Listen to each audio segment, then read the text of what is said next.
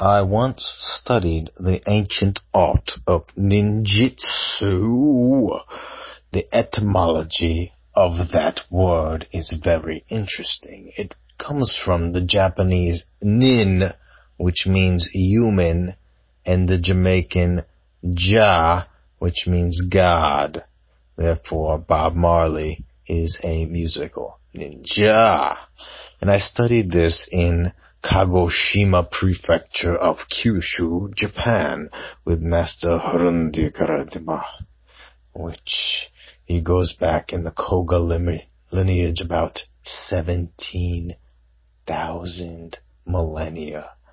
So it was a great honor to be accepted honorarily into his clan. They showed me some magic and I learned how to walk on plants. I learned how to touch myself in a library without upsetting the police.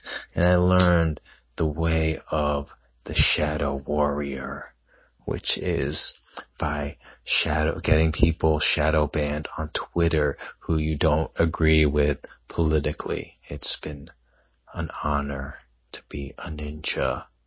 Any questions?